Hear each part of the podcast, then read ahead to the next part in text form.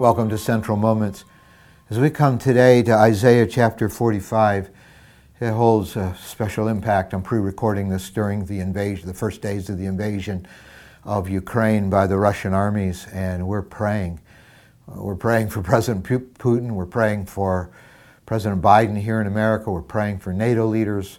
We're praying for leaders. And sometimes we think, what, what good does it do? I mean, I mean, does God really influence leaders in our world today? Well, this to me is always stunning what Isaiah does in, in chapter 45.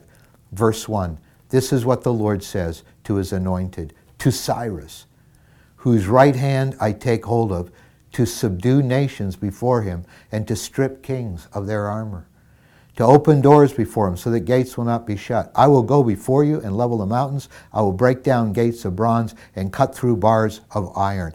In verse 3, I will give you hidden treasures, riches stored in secret places, so that you may know that I am the Lord, the God of Israel, who summons you by name. His name was Cyrus. Cyrus, 150 years later, would be the Persian king that would defeat the Babylonians. The Babylonians had destroyed Jerusalem and destroyed the temple.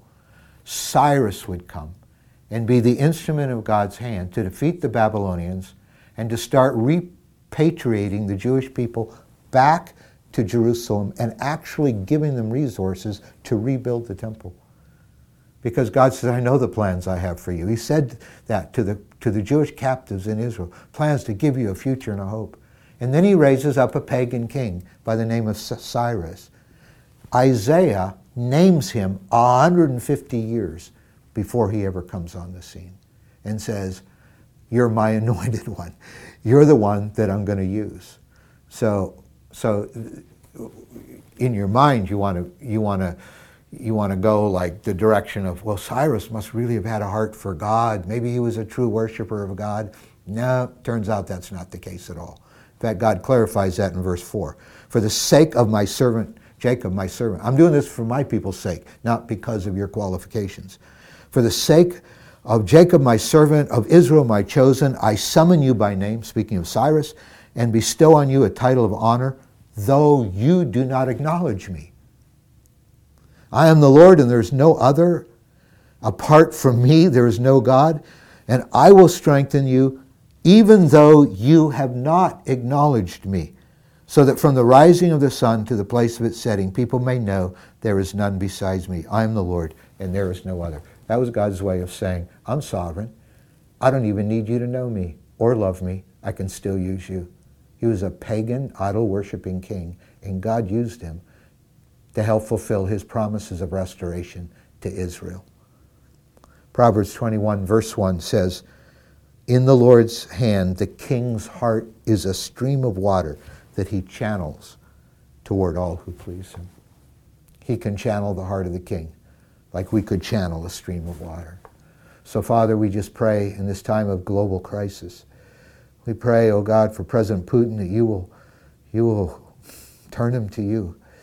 My God, you will intervene in this evil, in this insanity. We pray for President Biden, Vice President Harris here in America.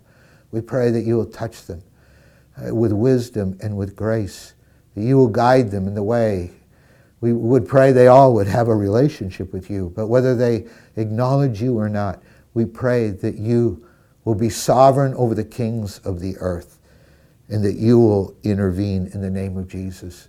And thank you, you're coming day, one day to rule, to rule the heavens and the earth, and that you're going to rule our world with righteousness and peace and justice.